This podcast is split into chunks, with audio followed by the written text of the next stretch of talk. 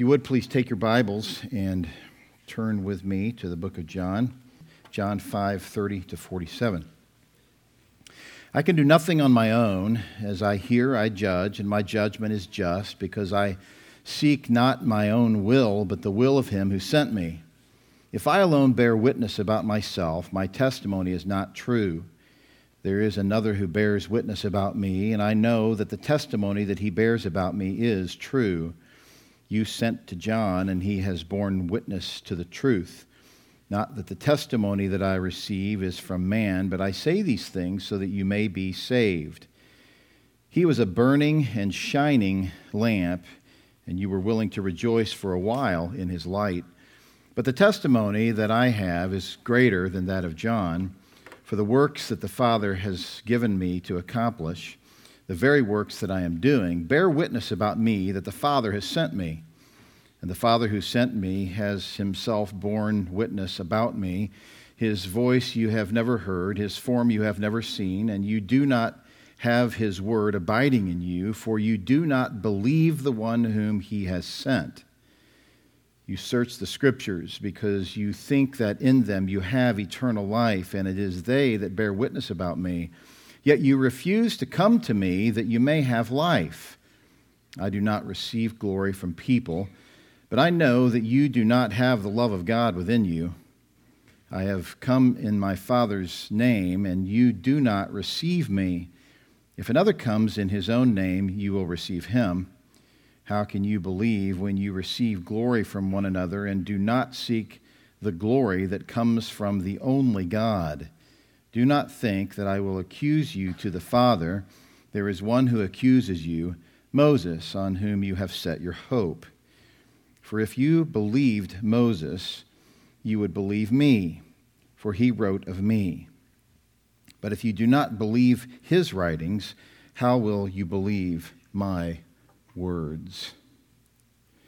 This is a very important text of Scripture. It's a powerful text of Scripture.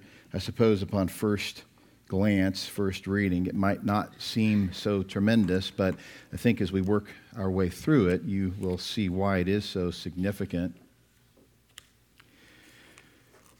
Late this last week, I was informed that a man who has been teaching in Israel for 23 years at a highly respected university, has determined in his mind and has partnered himself now with others who also believe that Jesus is not God.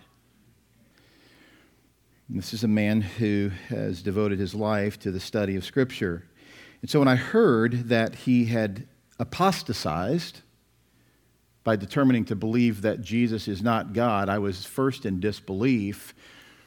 And then, as I sat and listened to an hour long interview by another man asking him questions about how he came to this conclusion, a man who, by the way, agrees with him in this conclusion, I was struck by a number of things. I was struck by the fact that he only addressed passages in the New Testament that deal with Jesus' humanity and did nothing in this hour long effort to explain why he has chosen this position to address the more standard texts that deal with the deity of Jesus Christ. This was really painfully obvious that he was unwilling to deal with those texts. This is a major apostasy.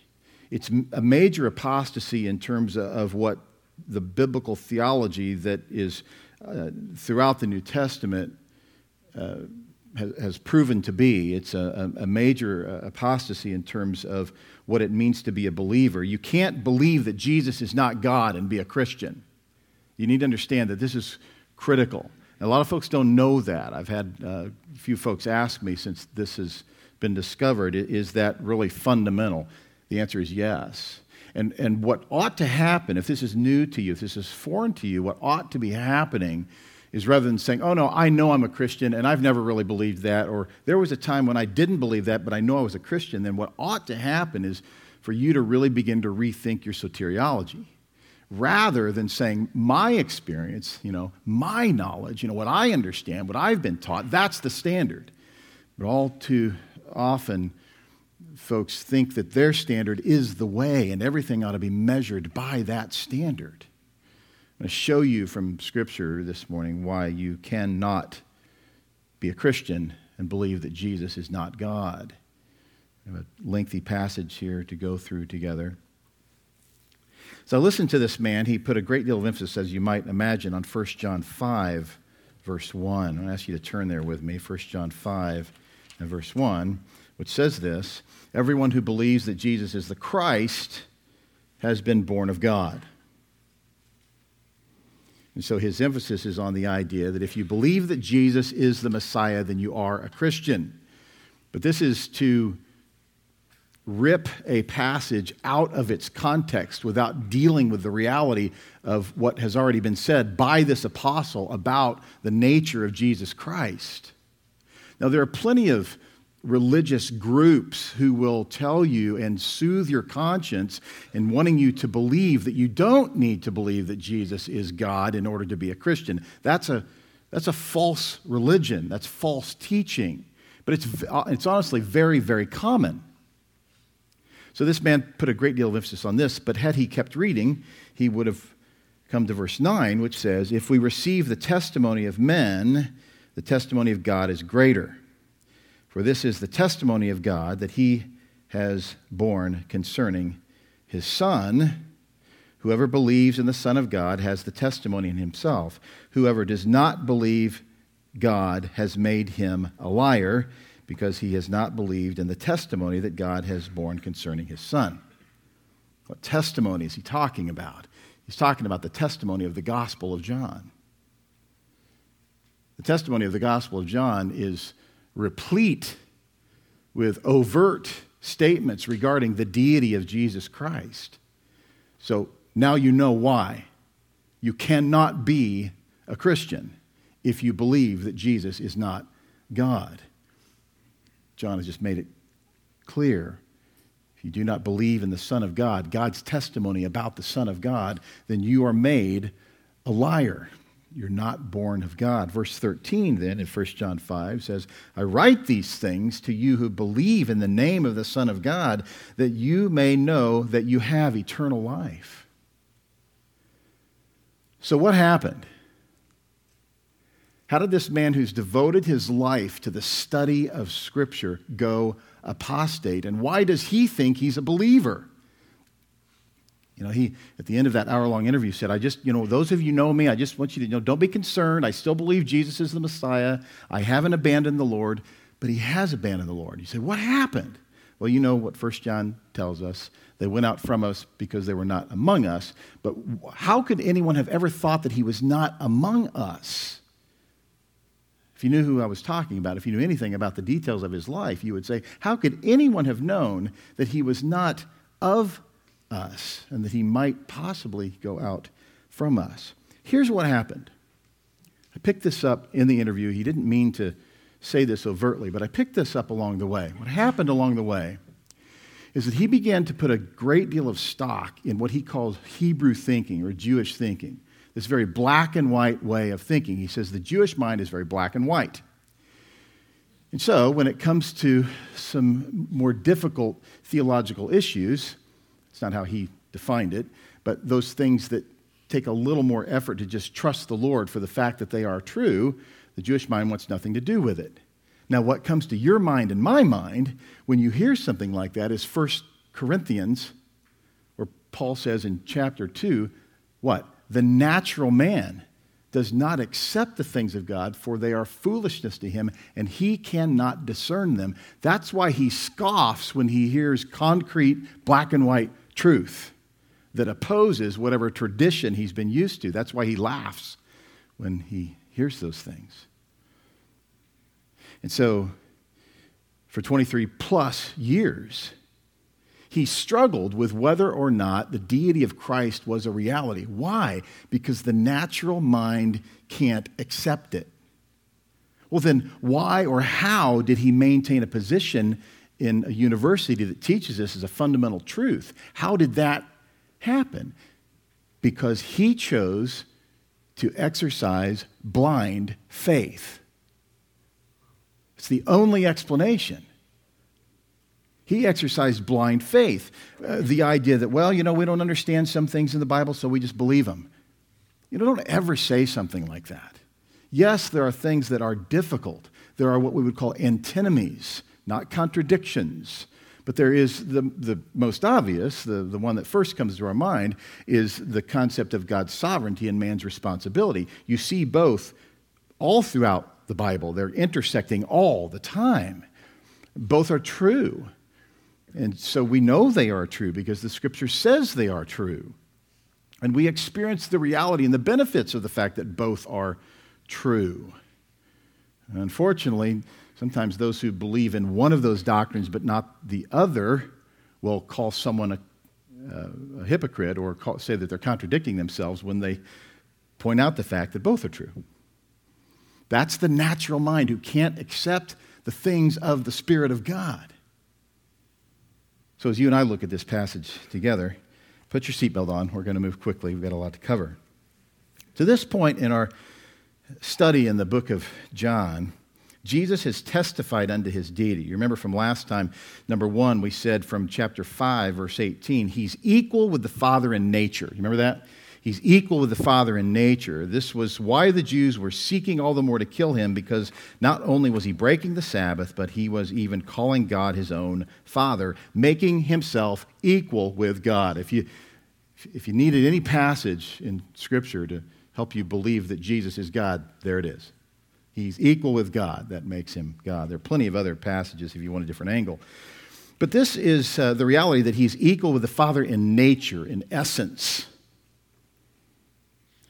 Point two last time was Jesus and the Father are united in works. Verses 19 to 20, also back in verse 17, we see this approach to good works. Jesus said, I am working and the Father is working until now. Verse 19, Jesus said to them, Truly, truly, I say to you, the Son can do nothing of his own accord, but, but only what he sees the Father doing. For whatever the Father does, the Son does likewise. For the Father loves the Son and shows him all that he himself is doing. And greater works than these will he show him, so that you may marvel.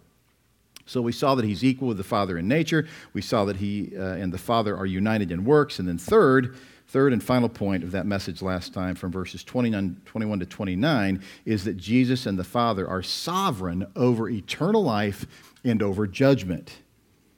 Uh, verse 21 says, For as the Father raises the dead and gives them life, so also the Son gives life to whom he will. Verse 26 For as the Father has life in himself, so he granted the Son also to have life in himself. So the Father grants eternal life, the Son grants eternal life. They grant eternal life at will. They have the same will.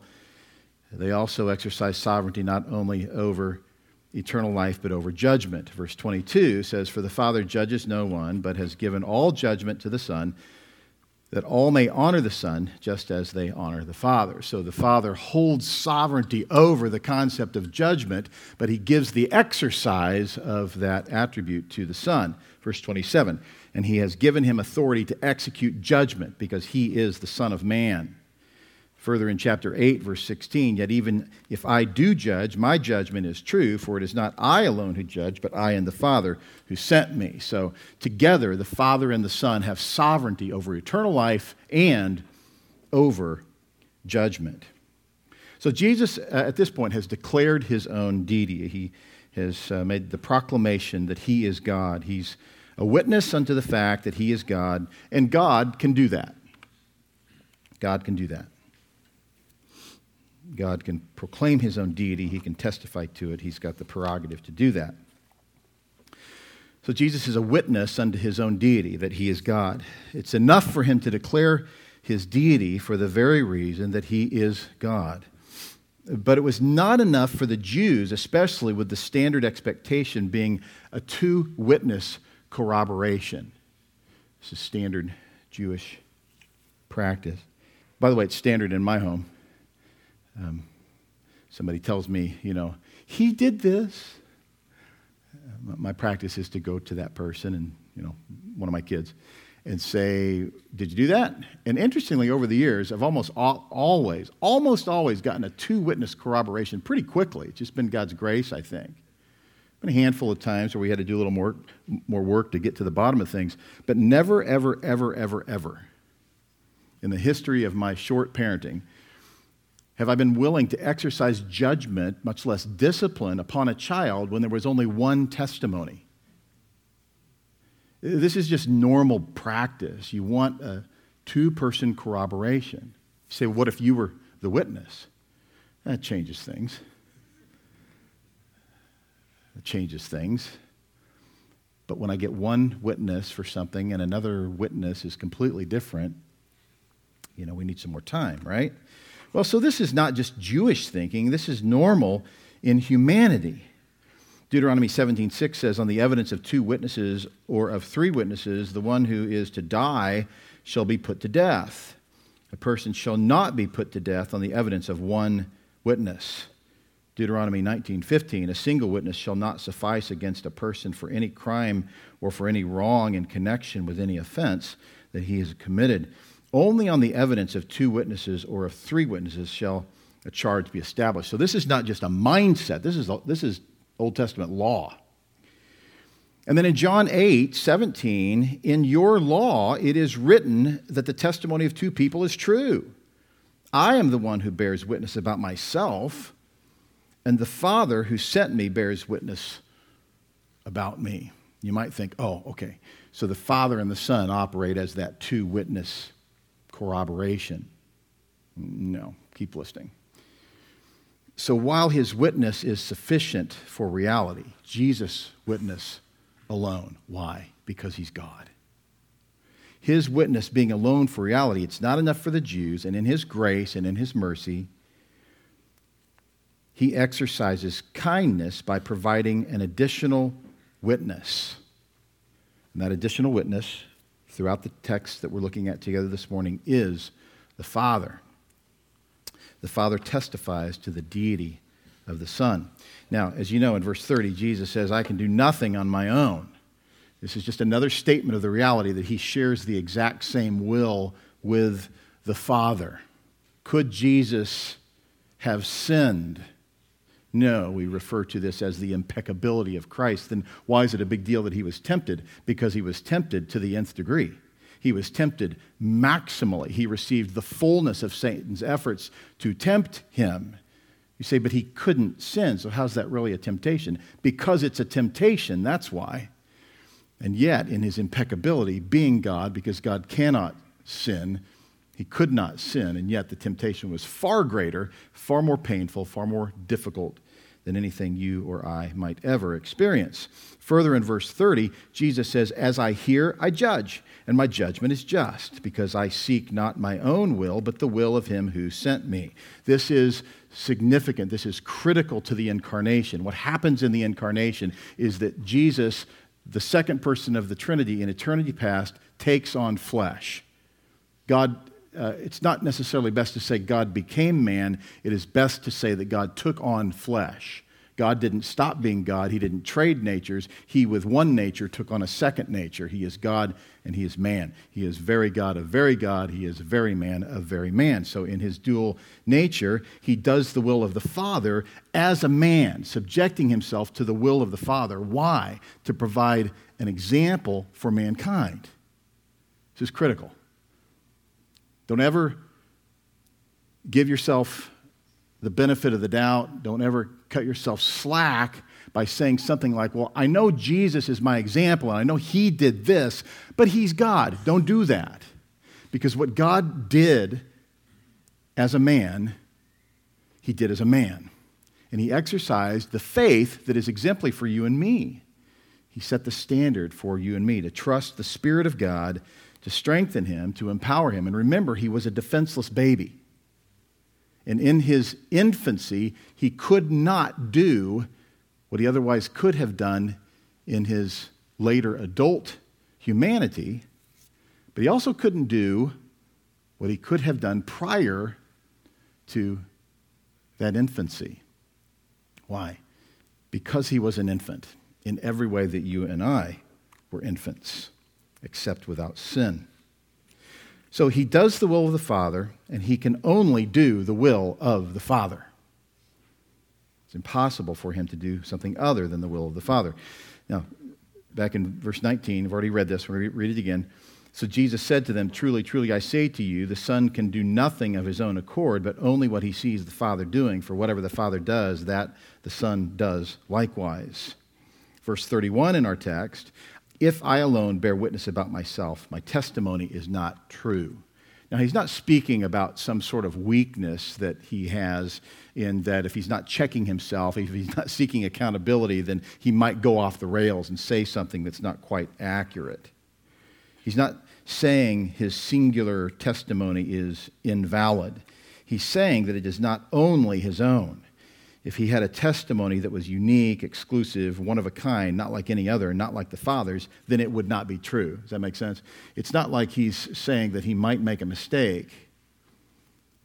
He's saying that his testimony is never anything other than exactly the testimony of the Father. His will is never anything other than exactly the will of the Father. This is what makes the incarnation beautiful, is that in his willingness to subject himself to the human state, he temporarily separated himself from the use of his deified prerogatives. He did not stop being God, he did not stop having those attributes. He maintained those attributes the whole time. He never went without those attributes, but for a time, he subjected himself to the non use of them. So, the Father's testimony of him is identical to his testimony of himself. Because he and the Father are one, because the Father is God and he is God, their tes- testimonies are exactly the same. It is the same testimony. Verse 32, there is another one who bears witness about me, and I know that the testimony that he bears about me is true. This is a reference again to the Father. So while my testimony is that I am God, there is another, and it is God the Father. And his testimony is presented in four sources, and this is where we pick up on your note sheet if you're taking notes. Four expressions of the Father's testimony of the Son's deity in four vehicles, or four avenues of the expression of the Father's testimony of the Son. Number one, the Father bears witness through John the Baptist. Verse 33 says, You sent to John, and he has borne witness to the truth. So, this is Christ's obvious reference to John the Baptist and the fact that he gave an honest testimony about reality. You remember in John 1:19 where the apostle John says, "And this is the testimony of John. When the Jews sent priests and Levites from Jerusalem to ask him, "Who are you?" he confessed and did not deny, but confessed, "I'm not the Christ." And they asked him, What then? Are you Elijah? He said, I am not. Are you the prophet? And he answered, No. So they said to him, Who are you? We need to give an answer to those who sent us. What do you say about yourself? He said, I'm the voice of the one crying out in the wilderness, Make straight the way of the Lord, as the prophet Isaiah said. Now they had been sent from the Pharisees. So this is that to which Jesus is referring in our text, um, where he says, You sent to John. In Matthew 3, verse 5, then Jerusalem and all Judea and all the region about the Jordan were going out to him, speaking of John the Baptist. And they were baptized by him in the river Jordan, confessing their sins. But when they saw many of the Pharisees and Sadducees coming to his baptism, he said to them, You brood of vipers, who warned you to flee from the wrath to come? Bear fruit in keeping with repentance, and do not presume to say to yourselves, We have Abraham as our father. For I tell you, God is able from these stones to raise up children for Abraham. Even now the axe is laid to the root of the trees. Every tree, therefore, that does not bear good fruit is cut down and thrown into the fire. So, so John was excessively popular. They believed that he, in fact, was an Old Testament prophet, the first one in 400 years. Uh, so they had no question about whether or not he was a prophet. What now, what now they're struggling with is his assessment of them. And so Jesus, again, is referring to this. He's reminding them John the Baptist told the truth. You went to him, he told the truth. In John 10, verse 40, he went away again across the Jordan to the place where John had been baptizing at first, and there he remained. And many came to him, and they said, John did no sign, but everything that John said about this man was true. So again, uh, one more area to which Jesus is referring regarding John the Baptist speaking the truth about him as a man to whom the Pharisees, the Jewish leadership, had gone. So, verse 34 Not that the testimony that I receive is from man, but I say these things so that you may be saved. So, John's testimony didn't originate with John. That's what Jesus means by that. God gave it to John. And Jesus is saying that he, in his mercy, is adhering to the Jewish standard for minimum witnesses so that they will be saved. It's an act of immense kindness, mercy, to provide an additional witness. And he says about John, he was a burning and shining lamp he doesn't say he was the light, right? John's not the light. He was a vessel for the light, a conduit. Back in chapter 1, verse 7, he came as a witness to bear witness about the light, that all might believe through him. He was not the light, but came to bear witness about the light. But John was white hot. It was not the light, but he was a lamp, a conduit, and he was on fire. And so, whatever expression of the true light he was, it was a very, very passionate and significant and effectual influence. In Matthew 11 10, Jesus said, This is he of whom is, it is written, Behold, I send my messenger before your face, who will prepare your way before you. Truly, I say to you, among those born of women, there has arisen no one greater than John the Baptist. Yet the one who is least in the kingdom of heaven is greater than he. Might seem difficult to understand, but it's not. Jesus is saying John's the standard, top the standard. Be less so that you will be great. John's life, as you know, was devoted to the greatest of frugality. The more I hear about people saying, you know, I got to get out of California and get to another state so that, you know, we can, you know, get our dollar to go further, I think, are you forgetting the fact that you have an amazing church here that the Lord is using immeasurably to reach the lost? But it's going to take humble people to say, I'm going to stick it out. It's going to take people that are willing to be less as opposed to being great. In John 1:15, John bore witness about him and cried out, "This was he of whom I said, he who comes after me ranks before me, because he was before me." How can you say Jesus is not God? If he was before John, by the way, Jesus was born after John. So that's not what he's talking about.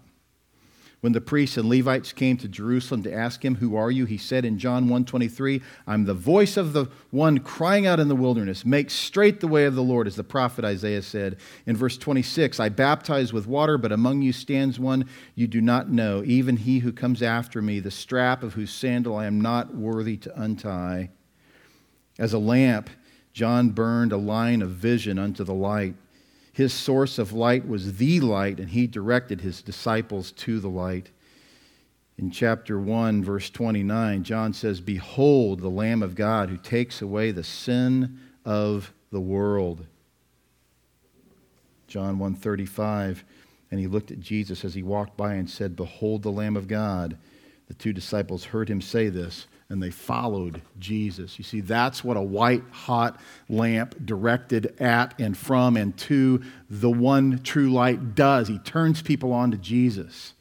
He gets people excited about following Jesus because he himself follows Jesus with humility. John's testimony was the truth about Jesus, and his source was the Father. It's not primarily John's testimony, it's the Father's testimony. Jesus uses John as a testament to the Father's testimony. John 1 6 says, There was a man sent from God whose name was John. That kind of ties it up, doesn't it? That God would send John the Baptist. as what? As a testament of God's testimony, a witness, a sub witness, a secondary witness in light of the one true witness, God the Father, the one who testified to the deity of Jesus Christ. Verse 35 goes on to say, And you were willing to rejoice for a while in his light. Right? He was the flavor of the week for all Israel. They had real but superficial religious euphoria over John as a prophet. But all that ended, of course, when they couldn't stand the heat from the light. They couldn't handle the truth. They believed John to be an Old Testament prophet, the first one in 400 years, but they could not handle his testimony of Jesus. It was too late to discredit him, as all of Israel believed him to be a prophet. So they had a real problem. John, whose credibility ran deep, testified unto the deity of Jesus. So the Father bore witness of Jesus' deity through John. Well, the second testimony then is Christ's works. The Father bears witness through Christ's works. Verse 36 says, But the testimony that I have is greater than that of John. The Father's testimony in John was great, but there's a greater testimony, and it is the signs and wonders that I am performing. These also are a testimony of the Father, but worked out in God the Son incarnate. Why do we say that? Because the verse goes on to say, For the works that the Father has given me to accomplish. The works of the Father exercised by the Son.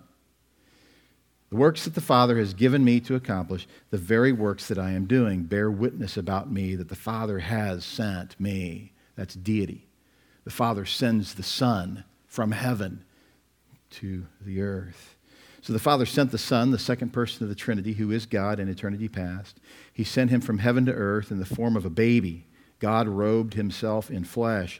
And so the works he does are the miracles that validate the ministry of the God man that he alone can accomplish. I, I, encourage you, if this, is, if this seems to you to be insignificant and, and strange, um, unrelated to your life minutia. It's critical. You may never have thought much about this, or maybe you've thought some about it, but you just thought, I don't, I don't, I've never thought that was really a foundational issue. That might be why you're frustrated with your faith.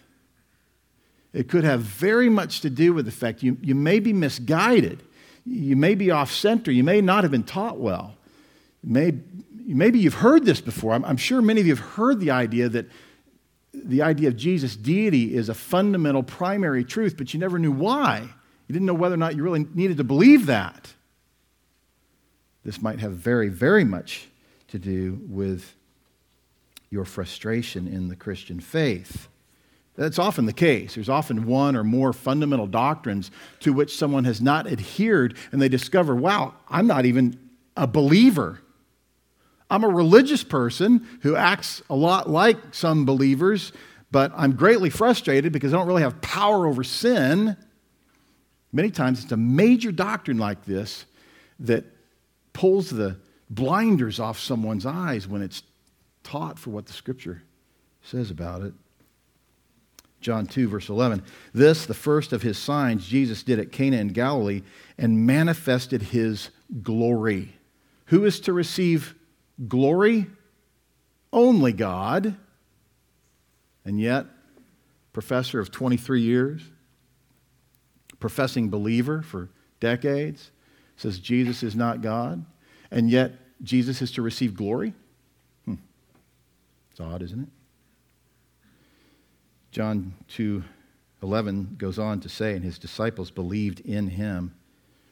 And this was, of course, when he turned the water into wine at the wedding, where the wedding planners' poor planning left the party with no wine after only one day. And Jesus, in his compassion, transformed water into the purest, sweetest, richest wine ever. Then, for his second miracle, he runs several thousand men and their animals out of the temple. And in John 4, he heals a government official's son. John 5, as you probably remember, he heals a paralytic on the Sabbath. Declares himself to be the Lord of the Sabbath in another text, but in that moment he's showing himself to be the Lord of the Sabbath, Sabbath by saying, I'll do what I want on the Sabbath. There's no breaking of the Sabbath when I'm the Lord of the Sabbath. All these are works that the Father gave him to accomplish to prove that he came from the Father, from heaven, where he had been with the Father in eternity past. So the Father bears witness through Jesus' works. He not only bears witness through John the Baptist, he bears witness of Jesus' deity through the miracles and the signs that Jesus performed. Well, third, the Father bears witness through Scripture.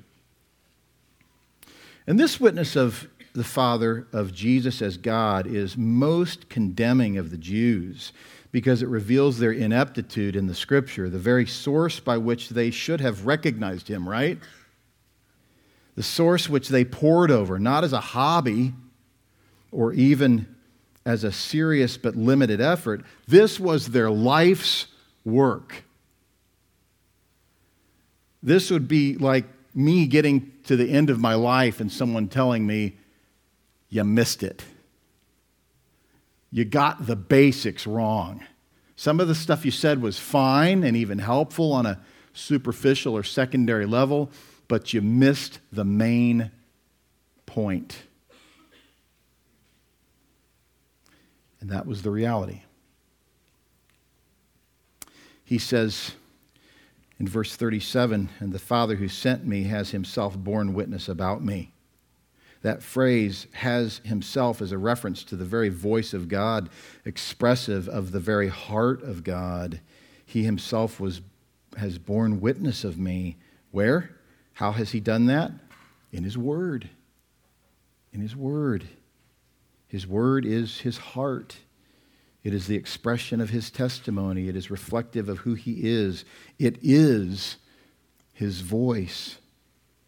Jesus goes on to say, His voice you have never heard, His form you have never seen, and you do not have His word abiding in you, for you do not believe the one whom He sent. You don't know Him, you're not of Him. John the Apostle would later say, If we have no sin, we deceive ourselves, and the truth is not in us. It's 1 John 1 8. If we say we have no sin, we deceive ourselves, and the truth is not in us. You see the practical reality there, then, of the person who wants to believe he's a believer but actually isn't. He's really, really good. One of the things he's best at doing is justifying and watering down and dismissing his sin. That's what the, prof, the, the uh, Pharisees were best at. They're hypocrites. That's what they did the best. It's a double life.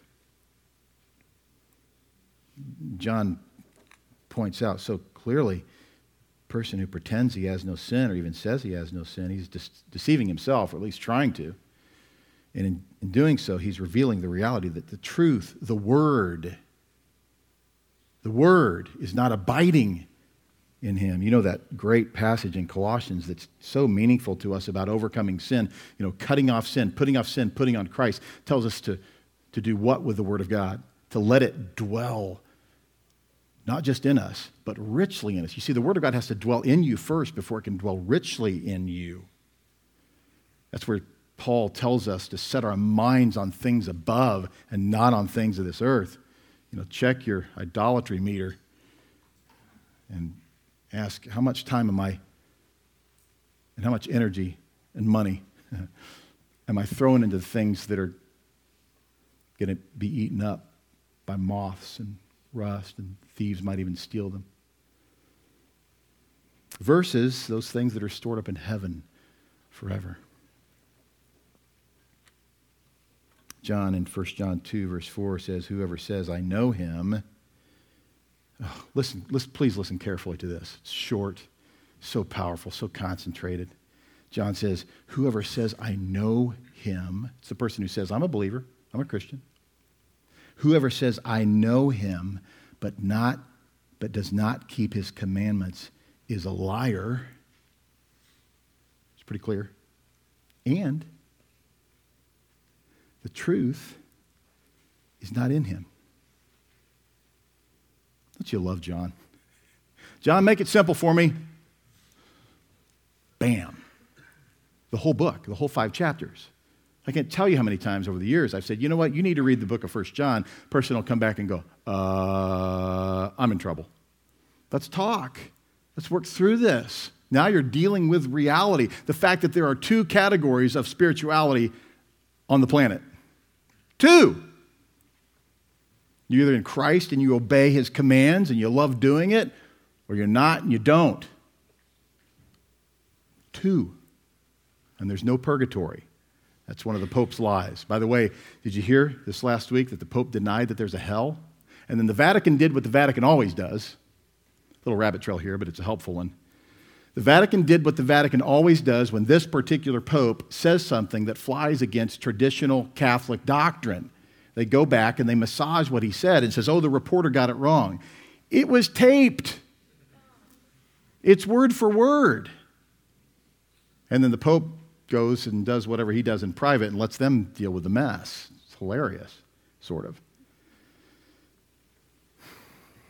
Whoever says, I know him, but does not keep his commandments is a liar, and the truth is not in him. You see, there's a guy, there's an unbeliever, it's a mouthpiece for Satan, the Pope, who has this appearance of godliness with no power and lies about hell. Why? Because he gains favor. What are, what are so many Roman Catholics today saying about him? They call him the progressive pope because he's, you know, watering down the harder doctrines of the Catholic faith, some of which are right. It's all rooted in a cancerous foundation called a salvation by works. But this was a devastating indictment on the Jewish leaders. This was devastating because the scriptures were their life. Since childhood, they would have spent hours every day with rigorous study and copying and memorization using a complex form of, of study, a complex form of hermeneutics, which was mostly allegory and mysticism and, and often wrong, but very difficult to master. And that was the focus of their lives. Now, forward in John 8, verse 42, Jesus said to them, If God were your Father, you would love me, for I came from God and I am here. I came not of my own accord, but He sent me. Why do you not understand what I say? It is because you cannot bear to hear my word. See, that's, friends, that statement alone ought to be a framer. You know, nothing wrong with writing that down on a three by five card and putting it in your wallet and remembering that in the moment when you have opportunity to deal with someone who absolutely refuses to deal with the most basic truths of Scripture. But then beyond that, when things get a little deeper and heavier and more difficult, he just doesn't want to talk about it. He just wants to believe what he wants to believe. You cannot bear to hear my word. You are of your father, the devil. And your will is to do your father's desires. He was a murderer from the beginning and does not stand in the truth because there is no truth in him. When he lies, he speaks out of his own character, for he is a liar and the father of lies. But because I tell the truth, you do not believe me. Let me stop there for a moment. Just to, again, a little bit of practical input on helping folks assess themselves spiritually. The person who has a tendency to lie, the person for whom it is natural and easy to lie, is that way because his father is that way. And I'm not, as you know, talking about his biological father, although that could have some influence. But Jesus' point here is that the person who cannot bear the word of God is a liar, and he's a liar because his father is a liar. So, at the point, as you are getting to know someone, you're trying to minister to someone, you're trying to help somebody, be gracious about it. But when you begin to notice a pattern of dishonesty, this is the problem. It's pretty clear. When he lies, he speaks out of his own character, for he is a liar and the father of lies. But because I tell the truth, you do not believe me. That, doesn't that make perfect sense? It's almost like math. You know, a negative is the opposite of a positive, always. When I tell the truth, you don't believe me. Which one of you convicts me of sin? If I tell the truth, why do you not believe me? Whoever is of God hears the words of God. The reason why you do not hear them is that you are not of God. See, this is, I mean, this, this kind of truth, this kind of powerful theological reality should do two things. It should devastate you,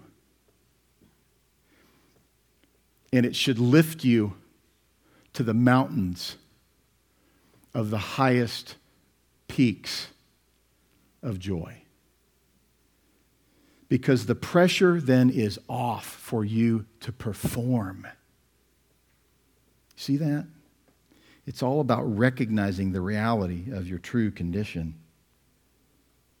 You know, the person who rejects this, uh, you know, he just wants a better reputation. He just wants people to think more highly of him. So there's a threefold condemnation here that Jesus brings against the Jews. First, they do not hear God's voice. But they would have remembered that Moses spoke with God face to face as a man speaks to his friend in Exodus 33:11. God spoke with an audible voice when he said about his son, "This is my son in whom I am well pleased." So both of those two realities, God speaking to Moses, Moses would have heard him. God's audible voice is heard. This is my son in whom I am well pleased. The Jews did not hear the voice of God, but they should have. Jesus says in John 17, 8, For I have given them the words that you gave me, and they have received them, and have come to know in truth that I came from you, and they have believed that you sent me. So, no, they shouldn't have heard him audibly. That's a special event. That's an event that doesn't take place today. It took place quite rarely in the, the times during which the scripture was recorded. But they should have heard him the way you and I hear him. Should have been clear. So the first condemnation was that they didn't hear God's voice. The second was that they had never seen his form. But they should have known that when they were looking at him, they were looking at God, right? They should have known, oh, this is his form. This is the incarnate God, but Jesus is condemning them. Really, he's um, proclaiming their self condemnation. In John 1:18, no one has ever seen God, the only God who is at the Father's side. Again, do you read? Are you with me on this? You read things like this and you say, "Did somebody really say Jesus is not God?" Read it again. No one has ever seen God, the only God, who is at the Father's side. It's two persons, one God, three persons, two persons in this instance. He has made him known. The Father has made the Son known. And so when you see Jesus, you see the form of God, but he's saying to them, You've never seen the form of God. It's the second indictment, the second condemnation. John 14, 9, Jesus said to him, Have I been with you so long, and you still do not know me, Philip? Whoever has seen me has seen the Father. How can you say, Show us the Father? The third condemnation is that his word did not abide in them. Now, this is the most obvious realities for the person who is the false convert. The word of God does not abide in him. His devotion to Christ, his devotion to the body of Christ, is fragile at best, if it even exists. The word doesn't abide in him. Verse 38 You do not have his word abiding in you. It's frightening. And why? You don't believe me, so you don't believe him. Jesus says, For you do not believe the one whom he has sent. Verse 39 You search the scriptures because you think that in them you have eternal life, and it is they that bear witness about me. Yet you refuse to come to me that you may have life. Hebrews 1, verse 1 Long ago, at many times and in many ways, God spoke to our fathers by the prophets. But in these last days, He has spoken to us by His Son. So there was a time where God spoke of the Son with prophets. 2 Timothy 3.16, speaking of the Old Testament scripture, says, All scripture is breathed out by God and profitable for teaching, for reproof, for correction, and for training in righteousness, that the man of God may be equipped for every good work. Romans 1 1, Paul, a servant of Christ Jesus, called to be an apostle, set apart for the gospel of God. Listen, which he promised beforehand through his prophets in the Holy Scriptures concerning his Son. The Old Testament's about Jesus, pointed to Jesus. Luke 16, Jesus tells the story of a rich man who dies along with Lazarus dying about the same time. A poor man named Lazarus dies while suffering in Hades. The rich man pleads for a few drops of water, and Abraham says, No, you had your opportunity.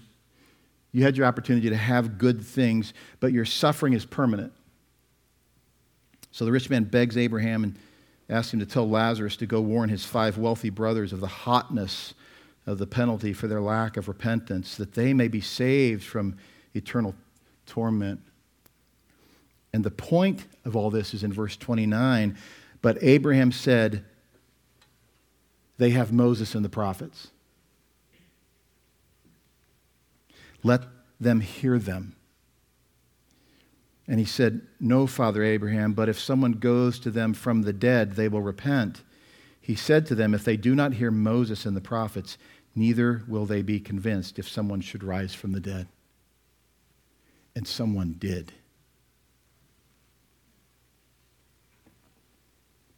Jesus was proved right. Luke 24, 25, and he said to them, O foolish ones, and slow of heart to believe all that the prophets have spoken. Was it not necessary that the Christ should suffer these things and enter into his glory? And beginning with Moses and all the prophets, he interpreted to them in all the scriptures the things concerning himself.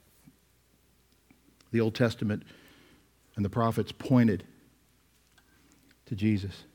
Luke 24, 44. Then he said to them, These are my words that I spoke to you while I was still with you, that everything written about me in the law of Moses and the prophets and the Psalms must be fulfilled. Isaiah 7 and 9 prophesied his birth. We sing about it every Christmas, as does the rest of the world. Psalm 2, verse 6 I have installed my king on Zion, my holy hill. Psalm 16:10 For you will not abandon my soul to Sheol or let your holy one see corruption. Psalm 22 another messianic psalm. Psalm 110 another messianic psalm. And then in John 145 Philip found Nathanael and said to him, We have found him of whom Moses in the law and also the prophets wrote, Jesus of Nazareth, the son of Joseph. Genesis 3 15, I will put enmity between you and the woman, and between your offspring and her offspring. He shall bruise your head, and you shall bruise his heel. John 3 9, Nicodemus said to him, How can these things be? Be born again. How can it be? The wind would come, and I don't know where it comes from, and it goes, and I don't know where it goes, and that salvation is like that. Jesus answered him, Are you the teacher of Israel? Yet you don't understand these things? Matthew 5 17, do not think that I have come to abolish the law or the prophets. I have not come to abolish them, but to fulfill them. For truly I say to you, until heaven and earth pass away, not an iota, not a dot will pass from the law until it is all accomplished. Therefore, whoever relaxes one of the least of these commandments and teaches others to do the same will be called least in the kingdom of heaven. But whoever does them and teaches them will be called great in the kingdom of heaven. For I tell you, unless your righteousness exceeds that of the scribes and Pharisees, you will never enter the kingdom of heaven. Abraham in Romans 4 1 is spoken of as, as having been credited righteousness for doing what? For doing what? Believing.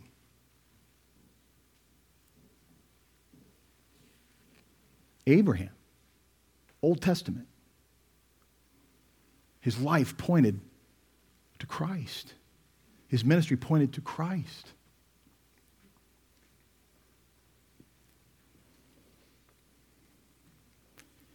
Genesis 15, 6, where that's summarized, and he believed the Lord and he counted it to him as righteousness. And, and that, was about a, that was a promise about offspring.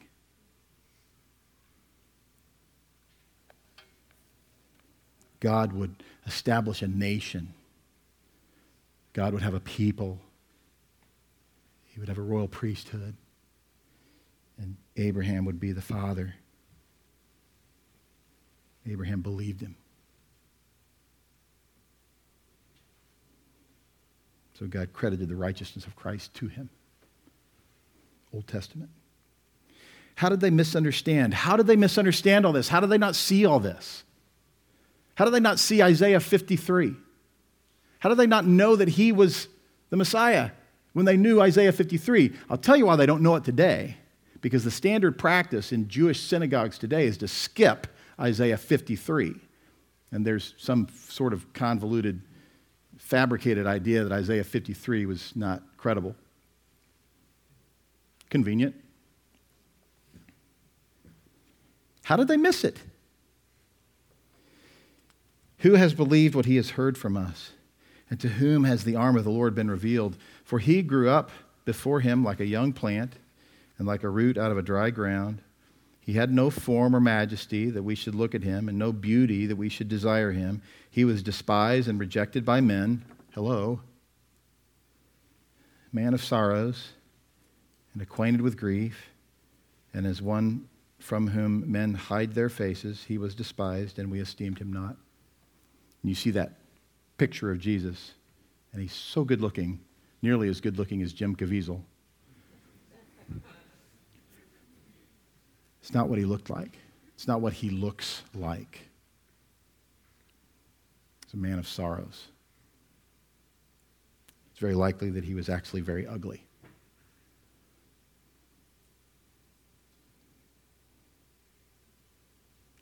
How could they not make the connection between the sacrificial lamb of the Old Testament and John's moniker of him, Behold? the Lamb of God.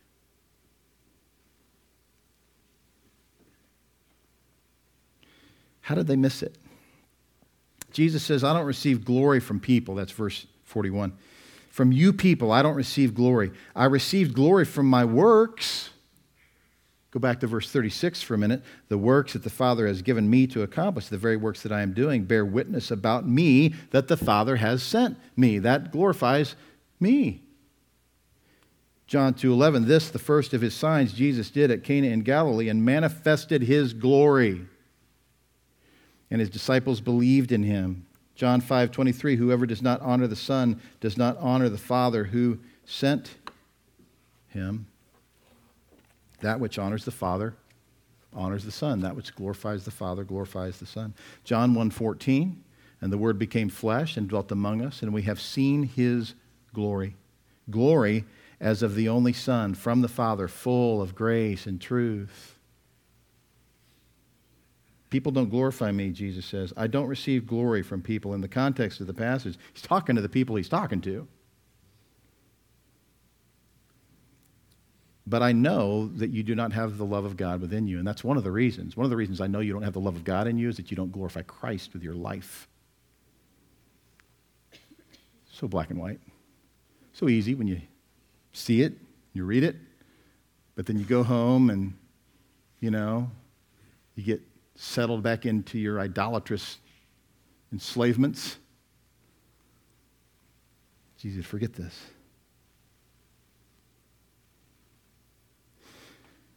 These, these folks, these Jewish leaders would have had phylacteries on their wrists and foreheads. This, is, this comes out of Deuteronomy 6 4.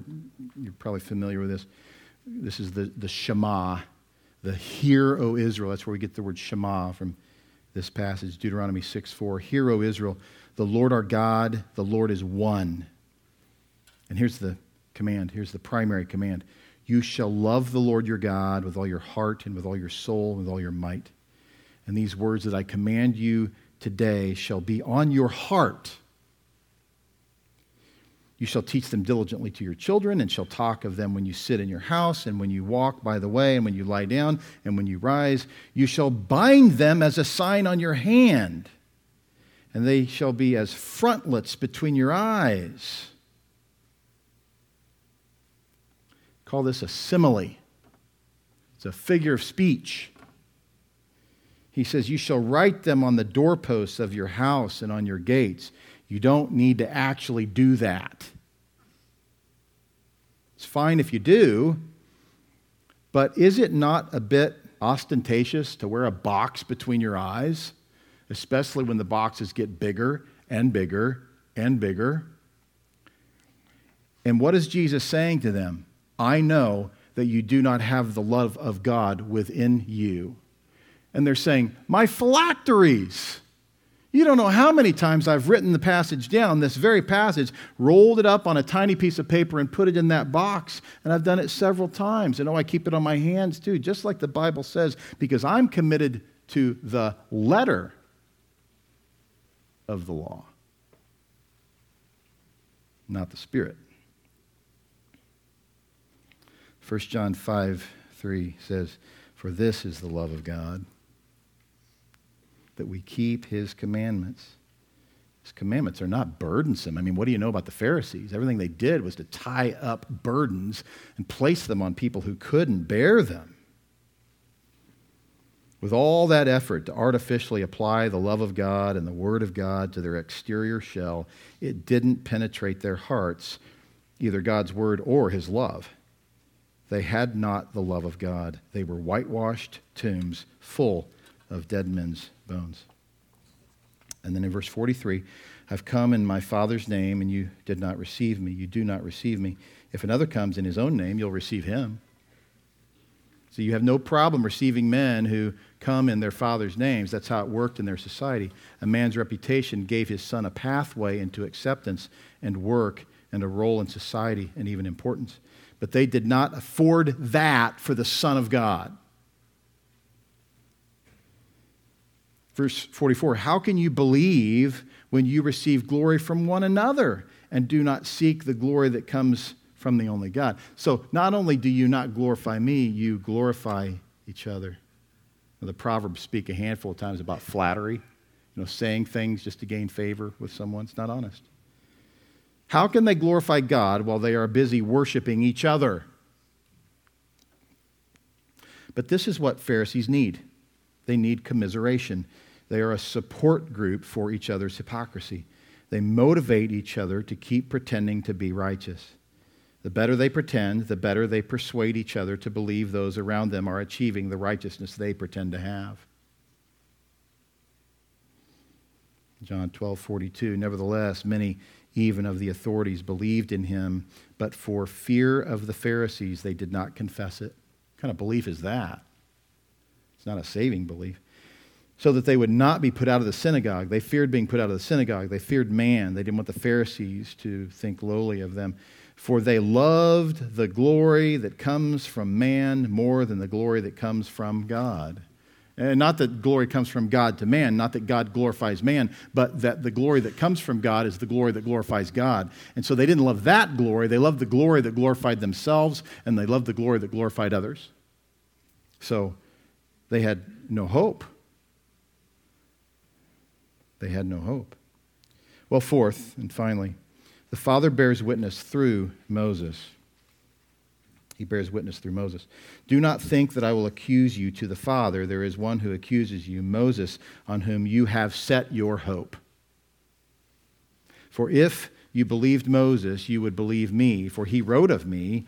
But if you do not believe his writings, how will you believe my words? Deuteronomy 18:15 says, "The Lord your God will raise up for you a prophet like me from among you, from your brothers. It is to him you shall listen."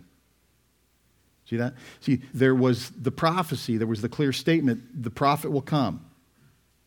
The, the prophet will arrive. And this, this was Moses. This is what Jesus is talking about. If you believed Moses, you would believe me. Your problem is you don't believe Moses. You want to think you do. You want people to think that you do. You want people to think that you are committed to Moses, but you're not. Samaritan woman was. John 4:19. The woman said to him, "Sir, I perceive that you are a prophet." John 6:14 when the people saw the sign that he had done they said this indeed is the prophet who is to come into the world. It's not like they had to miss it, but they sure did. John 7:40 when they heard these words some of the people said this really is the prophet. Others said this is the Christ, but some said it is the Christ to come from Galilee. Has not the scripture said that the Christ comes from the offspring of David and comes from Bethlehem, the village where David was? So there was a division among the people over him. Some of them wanted to arrest him, but no one laid hands on him. Back in Exodus 30, verse 30, then next day Moses said to the people, You have sinned a great sin. And now I will go up to the Lord. Perhaps I can make atonement for your sin. So Moses returned to the Lord and said, Alas, this people has sinned a great sin. They have made for themselves gods of gold. But now, if you will forgive their sin, but if not, please blot me out of your book that you have written. See, the person who listens to Moses, the person who's committed to Moses in the right way is the person who said, I'd trade places with you. Who do you know that did that? Paul. Paul would have given up his place in heaven for the Jews. Here we see the light of John 3:16 and 17. For God so loved the world that he gave his only son that whoever believes in him should not perish but have eternal life. For God did not send his Son into the world to condemn the world, but in order that the world might be saved through him.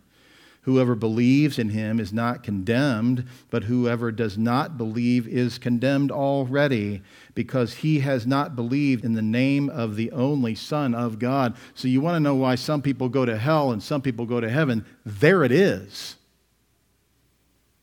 There it is. It's ascribed to the heart attitude of the individual. The one who has eternal life is the one who repents of his sin. Verse 18 Whoever believes in him is not condemned, but whoever does not believe is condemned. Whoever believes in him, rests in him, trusts in him, obeys his command. You have a pocket of disobedience in your life and you wonder why you're not getting any spiritual traction. You might not be saved.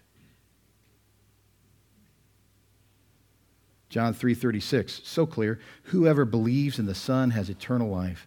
Whoever does not obey the Son shall not see life, but the wrath of God remains on him. No wonder the Pope and Adventists and others want to dismiss the concept of hell. It's scary. Do away with hell, nobody's got any reason to repent. But what John is saying here, what Jesus is saying here, whoever believes in the Son has eternal life. Whoever does not obey the Son shall not see life, but he'll experience the fullness of the righteous anger of God. You may be wondering, what in the world do I do with all this? How can this help me? What can this do for my life spiritually, emotionally, practically, socially? John 16, 27. For the Father himself loves you because you have loved me and have believed that I came from God. So, are you discouraged? Are you hopeless? Are you hanging on by a thread? Are you wondering how in the world all this theology, this is a long message, this is a lot of doctrine. This is a lot of information. It's a lot of Bible. You ask, how in the world does, does this help me? It won't necessarily help you. It might be harmful to you. It will be harmful to you if you reject the deity of Jesus Christ. But it will be eternally helpful, even joyous, even amazingly profitable for you if you will believe that he is the Christ, the Son of God, that he is, in fact, the second person of the Trinity who came in flesh, died for sins, and rose again to conquer that sin and the death that it led to. The Father bears witness of that. May you and I bear witness of that as well. Lord, we are grateful for your word. We pray that you'd use it in our hearts even now as we go to the Lord's table. Pray that you'd help us, Father, to be honest about the condition of our lives. May it be that we might, each and every one of us, think deeply about whether or not we have pockets of sin that might be an expression of disobedience to Christ, maybe even reflective of a non regenerate state, disbelief. Lord, help us never to rest in our conduct, to rest in our achievements, or even to rest in what we have chosen to believe, but help us always and only to rest in Jesus Christ, the Son of God, who died for sins and rose again for the sanctification of all those who would legitimately trust him. We ask this in his name. Amen.